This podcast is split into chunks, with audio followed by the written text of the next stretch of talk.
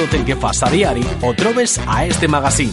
A diari, de dilluns a divendres, des de les 12 fins la 1 i mitja, amb la millor companyia. Perquè volem estar amb tu, a diari. Yo no sé por qué te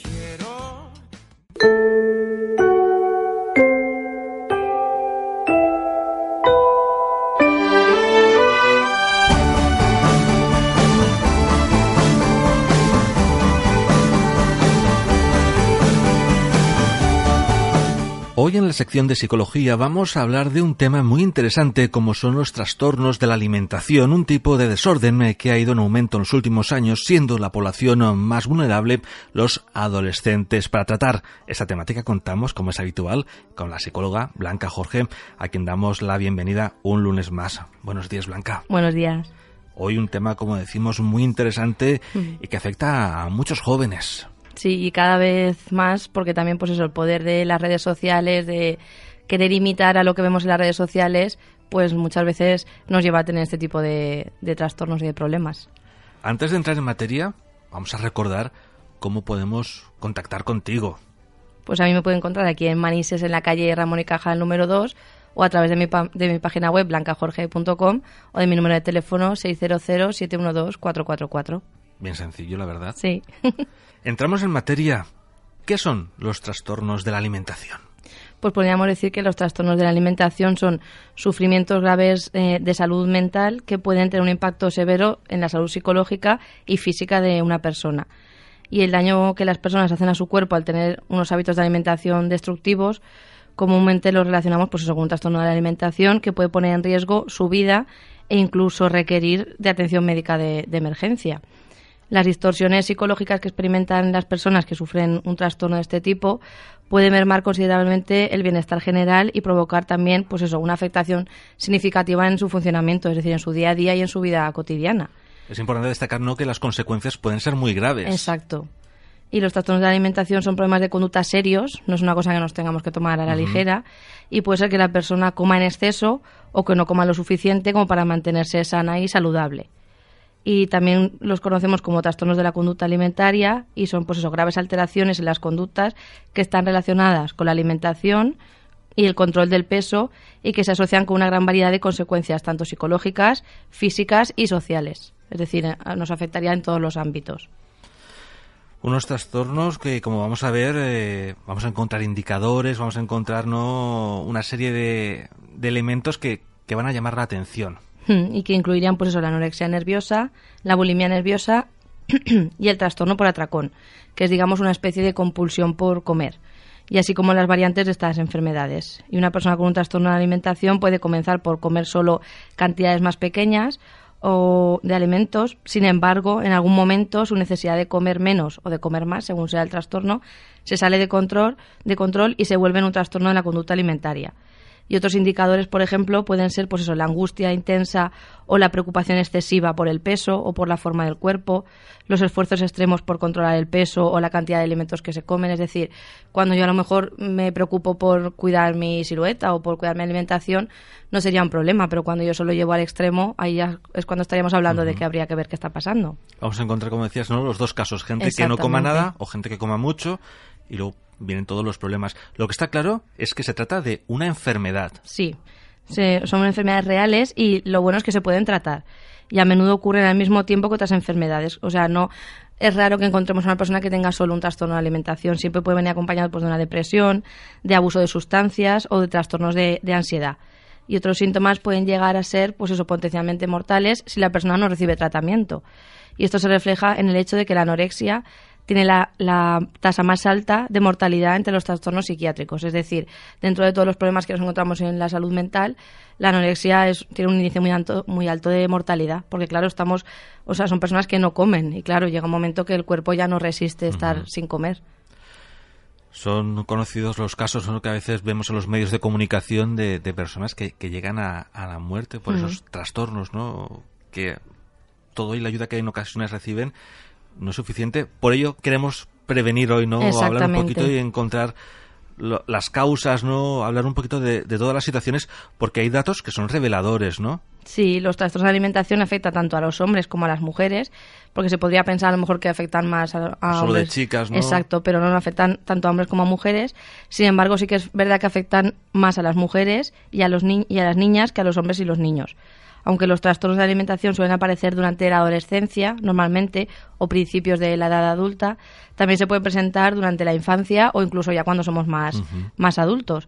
Y con frecuencia, como decíamos antes, se presentan con depresión, con trastorno de ansiedad o con abuso de, de drogas. Sí que van emparejados muchas veces a otras circunstancias. Exactamente, porque al, fin- al final me afecta mi estado de ánimo o me genera ansiedad comer o no comer, o al final recurren a sustancias para sustituirlo, digamos, por, por esas comidas. Entonces, al final no es una problemática única, sino que se acompaña de más. Y Blanca, ¿qué causa estos trastornos de la alimentación? Es una pregunta difícil. Nadie está totalmente seguro sobre cuáles son las causas, digamos. Sin embargo, sí que hay varias teorías acerca de ello. Muchas personas que desarrollan un trastorno de alimentación tienen entre 13 y 17 años y este es un momento de cambios físicos y emocionales porque en la adolescencia, pues eso, mi cuerpo cambia y mis emociones también no las sé gestionar. También presiones académicas y, pues eso, un gran nivel también de presión de los padres, de la gente que nos rodea y si bien durante la adolescencia existe una sensación de mayor independencia, parece, muchas veces los adolescentes sienten pues eso, que no se controlan, que no que no pueden controlar sus cuerpos, es decir, que su cuerpo va cambiando y ellos, aunque hagan lo que hagan, no pueden controlarlo. Y esto muchas veces es duro, sobre todo en la pubertad.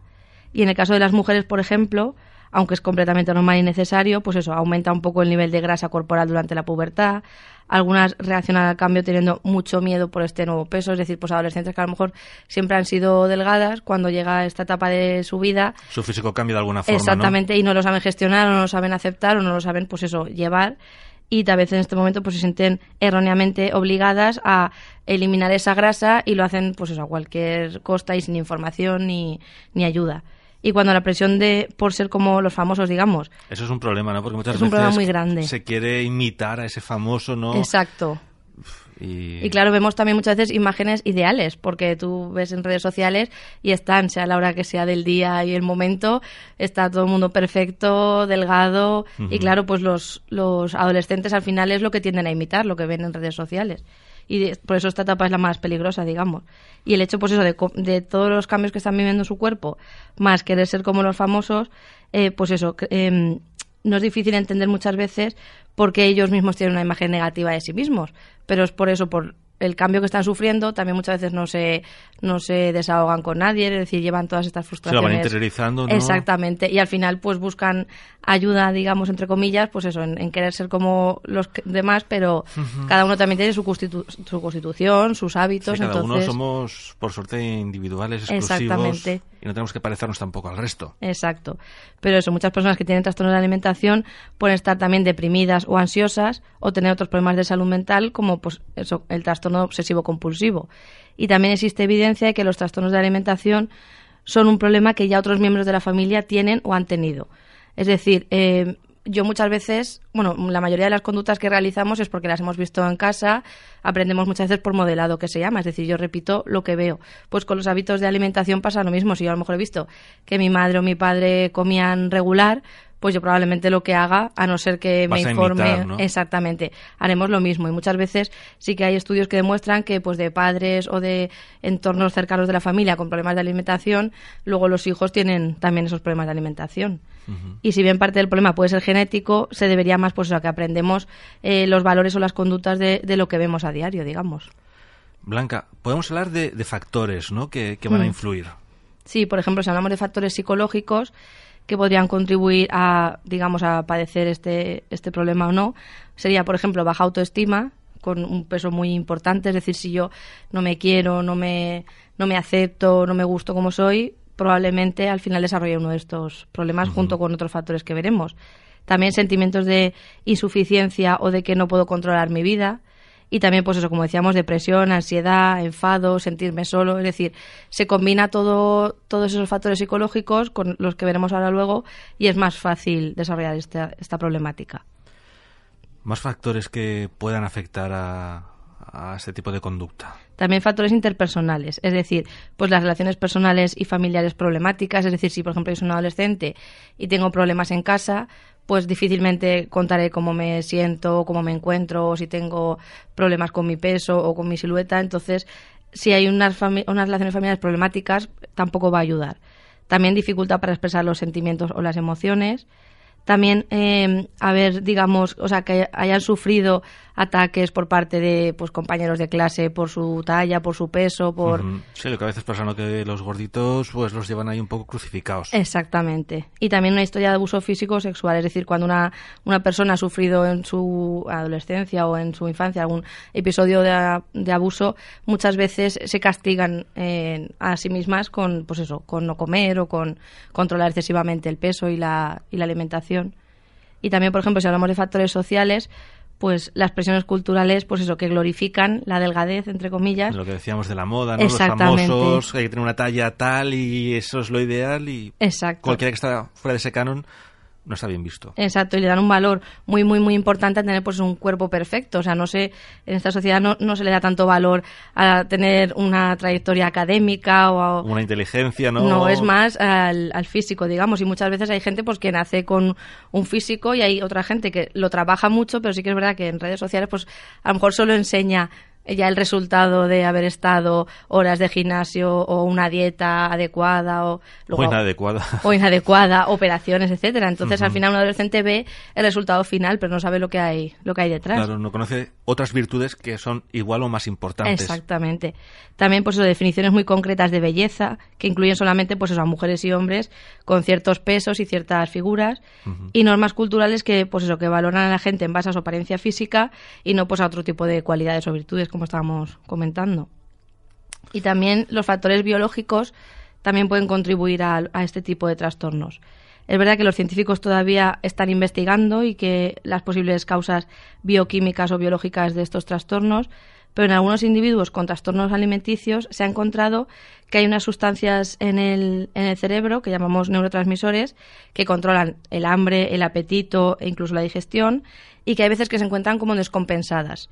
Y claro, a lo mejor este, esta, esta descompensación significa pues eso, de que eh, como no saben o su cerebro incluso no realiza un buen balance entre cuando tengo hambre o no tengo hambre o cuando como por hambre y cuando no, pues esto también puede afectar a la hora de este tipo de, de problemas. Sí, que hay algo que, que falla, ¿no? Ahí. Exacto y los trastornos de la conducta pues usualmente se presentan pues eso en, en, familias y los estudios actuales nos indican que la genética contribuye de manera significativa pero que sería digamos como un factor más no sería un no determinante, determinaría más, por ejemplo, los factores psicológicos que hemos comentado o los factores sociales más que los factores genéticos, pero sí que sumarían, pero no serían, no tenían un papel protagonista, digamos. Pues vamos a explicar a, nuestros oyentes, ¿no? ¿Cuáles son esos diferentes tipos de trastornos de alimentación que existen? Vamos a empezar por la anorexia nerviosa, que como comentábamos antes es el, el de mayor índice de, de mortalidad, digamos. Pues muchas personas con anorexia nerviosa piensan que pesan demasiado o incluso cuando comen claramente, o sea, cuando lo que comen incluso claramente está por debajo de lo normal, incluso su peso está por debajo de lo normal, siguen pensando que, pesan demasiado. Y la comida, el control del peso y comer, pues se vuelven una obsesión. Lo que decíamos antes, no es una preocupación, sino llega a ser una obsesión. Y las personas con anorexia nerviosa suelen pesarse una y otra vez, eh, medir la comida cuidadosamente, eh, consultar continuamente las calorías de lo que ingieren, de lo que no ingieren, comer cantidades muy, muy, muy pequeñas o solo de cierto tipo de alimentos. Y sin embargo, algunas personas con anorexia nerviosa también pueden tener episodios de atracones seguidos por dietas extremas o ejercicio excesivo o vómitos incluso que ellas mismas provocan o el uso inadecuado de, laxantes. Es decir, que una persona tenga anorexia no quiere decir que en momentos puntuales no, tenga, no pueda tener episodios de un atracón. De comer en exceso, ¿no? Exacto. Y los síntomas de la anorexia nerviosa, los principales serían, pues eso, peso extremadamente bajo, alimentación extremadamente restringida, intentos constantes por adelgazar y no querer mantener un peso normal, sino querer estar por debajo, miedo intenso a subir de, peso, es decir, este tipo de personas cada vez que se van a subir a una báscula es la ansiedad se dispara porque les temen el resultado. Sí, que realmente lo pasan mal. Sí, sí, lo pasan fatal, pero en el momento en que se pesan y comprueban que el peso está como ellas quieren que esté, pues ya digamos esa ansiedad desaparece. Pero vuelve a aumentar el resto de veces al día que se que sí, porque a lo mejor 100 gramos para esas personas eh, es un mundo, ¿no? Exacto. Aumentar una cantidad insignificante de peso. Exacto y pues eso, la imagen corporal está distorsionada claramente y la autoestima fuertemente influenciada por las percepciones que tienen del peso y la forma del cuerpo y niegan que tengan un problema o que sea grave tener el peso que tienen, es decir, no asumen que tienen ese problema. Y pues muchas veces en niñas o en mujeres jóvenes eh, la ausencia de la menstruación, porque claro, al final el cuerpo se desajusta completamente si no estamos comiendo bien y al final eh, no funciona como, como tiene que funcionar es importante no destacar ese, esa distorsión de su propia imagen, ¿no? Aunque estén con una extrema delgadez, se siguen viendo como si ellas piensan ¿no? que tienen sobrepeso y que hay algo que pueden limar, que pueden perfilar. Exacto, sí, sí, además cuando hablas con, con ellas, y digo ellas porque generalmente suelen ser mujeres, eh, su noción de, de, su cuerpo está totalmente distorsionada. O sea, tú les estás viendo, están delgadas, les puedes enseñar, eh, o sea, te puedes poner al frente del espejo con ellas, ver su peso, etcétera, pero ellas siguen pensando que, que, es no. Muy, es muy difícil no ya entrar ahí dentro. por eso hay que hacer un trabajo, ahí es importante. Por eso hay que hacer un trabajo muy importante y muy constante en sus pensamientos, en sus condiciones, porque mientras ellas no se convenzan que están en un, en un peso normal, que están saludables, que se tienen que aceptar, eh, no pueden dar el siguiente paso de llevar una alimentación adecuada. O sea, primero es convencerse de que están, digamos, equivocadas y de que lo que están viendo no es realmente lo que, lo que es. Hemos hablado de anorexia nerviosa. Ahora podemos hablar también de, bulimia. Exacto, ahora hablaríamos de, bulimia. Que de, bueno, no me adelanto, ahora lo, explicaré. Las personas con bulimia nerviosa tienen, pues eso, episodios recurrentes y frecuentes de comer cantidades muy grandes de, comida. Digamos, es como sentir una pérdida de control sobre estos episodios. Es decir, tienen mucha hambre o la sensación que interpretan como de tener mucha hambre y comen eh, compulsivamente, digamos pero a, de, seguido a estos episodios de comer mucho lo intentan compensar con, pues eso, eh, vómitos que se fuerzan, eh, utilizando laxantes o diuréticos, ayunando, hacer ejercicio excesivo o incluso combinando todo. Es decir, tienen ese episodio, después se sienten culpables y quieren compensarlo con este tipo de actitudes. ¿Diferenciamos entre bulimia y anorexia? Exacto. a diferencia de la anorexia nerviosa, las personas con bulimia nerviosa, eh, digamos que podrían mantener lo que se considera un peso saludable o incluso normal, o incluso estar un poco por encima de, su peso.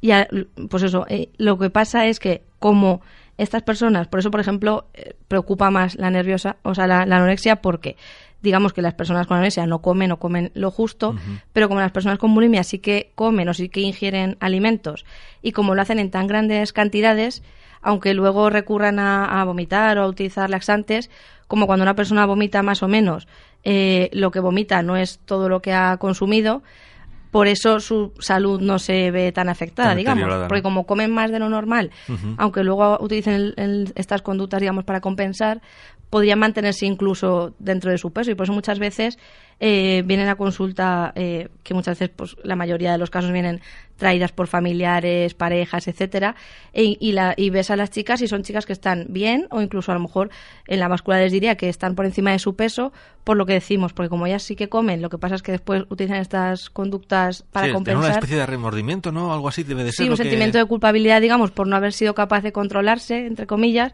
y lo compensan así. Por eso no sería eh, tan grave eh, o tanta, pues eso, no habría tanta preocupación por su peso en, en cuanto a, si hablamos de salud, porque sí que ingieren alimentos y sí que ingieren comida, digamos.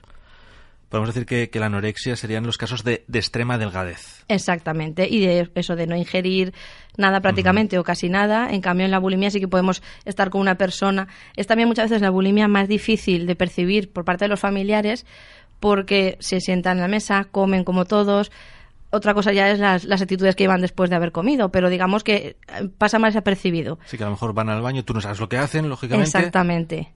Pero, por ejemplo, la anorexia a lo mejor es una persona que directamente no quiere asistir a comidas o a la hora de la comida siempre le surge un momento para irse y no comer.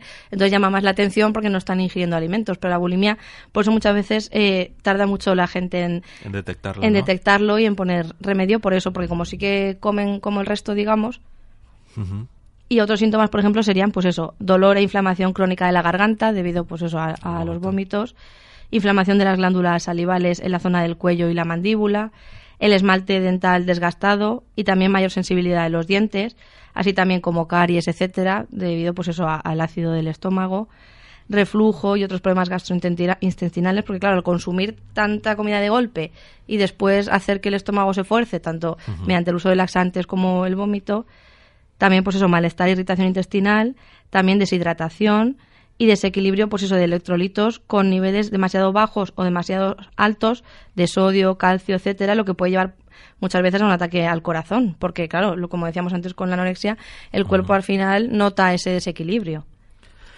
Y nos faltaría por hablar del, trastorno por, por, atracón, ¿no? Sí, es el más. caso. Exacto, el más actual, digamos, el que menos mm, nos puede sonar, por ejemplo. Y pues las personas con el trastorno por atracón pierden el control sobre su alimentación. Y a diferencia de la bulimia nerviosa, los episodios de atracones no les siguen unas conductas de purgas, digamos. Es decir, eh, tienen estos atracones, pero después no ni van a hacer ejercicio excesivo, ni van a vomitar, ni van a utilizar laxantes, simplemente de repente un día, según también pues eso el estado de ánimo, la ansiedad, etcétera, comen comen con pues eso con, con ansiedad, con compulsión y por esta razón muchas veces las personas con trastorno por atracón tienen exceso de peso u obesidad y las personas con este trastorno tienen un mayor riesgo de tener enfermedades, porque claro, están consumiendo más comida de la que necesitan enfermedades sobre todo cardiovasculares o la presión arterial alta también. Y tienen después sentimientos de culpa por haber hecho lo que han hecho, o de vergüenza, o de angustia por su comportamiento. Y eso, en vez de llevarles, como comentábamos antes en la bulimia, a purgarse o a vomitar o a hacer excesivo ejercicio, aquí lo que les lleva es a otro episodio de, de, comer compulsivamente. Es decir, comen compulsivamente, se sienten mal después, pero vuelven a comer compulsivamente y al final es pues una cadena. Digamos que la única manera de aliviar esa ansiedad o ese sentimiento de culpa es comiendo otra vez compulsivamente. Por eso es también muchas veces el, trastorno que más desapercibido pasa, porque son personas pues eso que están por encima de su peso o incluso tienen obesidad y no puedes llegar a pensar que tengan esta ansiedad por comer o que lo hagan con algo. encuentras una razón psicológica. Exactamente. Entonces, pero también es un trastorno que está presente. Y bueno, Blanca, ¿cómo se tratan los trastornos de la alimentación? Pues las metas, lo primero que hay que decir es que se pueden tratar y que tienen solución y que incluso la, anorexia cuando se trata y aunque muchas veces hay que llegar a, hospitalizaciones, porque claro, lo que hablábamos antes, una persona un largo periodo de tiempo sin comer casi nada o, lo mínimo, pues al final necesita también, pues eso, una hospitalización y trabajo psicológico, pero si se, si se pone solución, tiene. O sea, si se pone tratamiento, si se pone ayuda. Y... Hay que buscar los medios ¿no? para encontrar la, pero la, la, buena noticia es que tiene solución. Y las metas básicas del tratamiento sería, pues eso, volver a una nutrición, a una nutrición adecuada y a un peso saludable, reducir el exceso de ejercicio, si es que están utilizando el ejercicio, digamos, para paliar esa ansiedad, y detener los atracones y las purgas. Y desde la psicología el enfoque que trabajamos es el enfoque cognitivo-conductual, es decir, se trabaja en los pensamientos y se trabaja en las conductas, porque claro, los pensamientos son los que nos llevan a comer o a no comer y las conductas, pues lo que decíamos antes, son las que utilizamos después para compensar. Y ha demostrado que es el más útil para el, para el, para el tratamiento de estos trastornos de alimentación. Y la evidencia también indica que los medicamentos antidepresivos han ayudado, digamos, porque lo que decíamos antes, hay gente que aparte de tener estos trastornos tiene depresión, ansiedad, etcétera, y a veces necesitamos, pues eso, eh, equilibrar un poco los, como comentábamos antes, los neurotransmisores en el cerebro para poder hacer que esa persona, digamos, entre en razón y quiera también muchas veces realizar este tratamiento. Y sobre todo han ayudado en la bulimia nerviosa y también son eficaces pues en el, en el tratamiento de la ansiedad o la depresión que ocurren, pues eso, casi a la vez que los trastornos que comentábamos y con frecuencia los planes que se suelen utilizar se adaptan, eso sí, individualmente, es decir, cada persona que tiene esta problemática vamos a trabajar de manera diferente a, otra persona aunque tenga la misma problemática. porque, las causas pueden ser diferentes. Exactamente, las causas pueden ser diferentes, la familia y el entorno es diferente, su propia constitución, entonces no se puede hacer lo mismo con, con todas las personas. Pero básicamente sería terapia individual y también a nivel familiar, es decir, tenemos que ayudar a las familias primero a que entiendan qué está pasando, porque muchas veces eh, nos encontramos de todo, pero tenemos familias que no entienden qué está pasando y su actitud es más bien castigar o digamos, arrinconar a la persona que está teniendo este problema.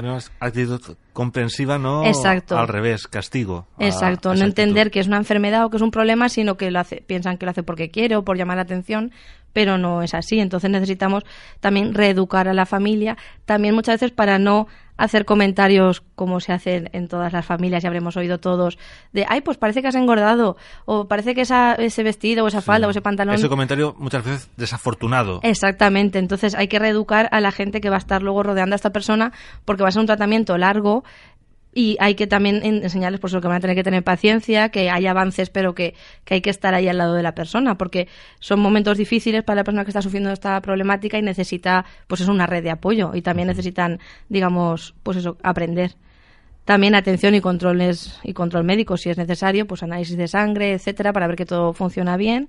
También un asesoramiento nutricional, es decir, aprender a comer que sepan que alimentos son buenos, que alimentos no, cómo comer, cómo y o sea, que digamos no se obsesionen, sino que aprendan a, pues una actitud más, es decir, yo voy a aprender a comer, pero no con esa preocupación excesiva. Y también pues como comentábamos antes, los antidepresivos si fuese necesario en casos extremos. Y algunos pacientes eh, hay veces que tienen que estar hospitalizados, como comentábamos, porque hay muchas complicaciones detrás de, pues eso, de un periodo muy largo de, de no comer casi nada pero lo normal es pues eso, que basándonos en la terapia y en aprender a comer y sobre todo lo que decíamos antes, trabajar el, el concepto que tienen de sí mismas, es decir, que aprendan a quererse y aceptarse y que no cada vez que ven que ha, su, que ha aumentado su peso eh, sea la mayor preocupación del día o de la semana, sino que lo vayan asimilando bien. Y además es que si son personas que, sobre todo si hablamos por ejemplo de anorexia, que alimentándose bien, realizando ejercicio, etcétera, difícilmente van a, ver cómo su peso aumenta. Pero eso sí, sobre todo, pues eso, no preocuparse, no obsesionarse y es una carrera de fondo, es decir, es un trabajo largo, pero al final se llega a resultados. Por eso lo que comentábamos, lo que comentaba antes, es necesario también inculcar a la familia, amigos, parejas, etcétera, que no están así o no les pasa eso porque quieren, sino porque es un, un problema y porque se ven, no se encuentran a gusto con su cuerpo y, lo ven distorsionado, como decíamos. Entonces necesitamos también que la familia y que la gente de alrededor esté apoyando, exactamente. que tenga el conocimiento que, debe de tener de lo que está pasando, exacto. Blanca, la verdad es que ha sido un tema muy interesante el que hemos tratado hoy. Y bueno, recordamos cómo podemos establecer contacto directo contigo pues eh, físicamente me pueden encontrar aquí en Manises en la calle Ramón y Cajal número 2 o a través de mi página web blancajorge.com o de mi número de teléfono 600-712-444. Blanca, Jorge, muchísimas gracias por haber venido una semana más a Diari y nos volvemos a escuchar de aquí a 15 días. Muy bien, hasta la próxima. Hasta pronto.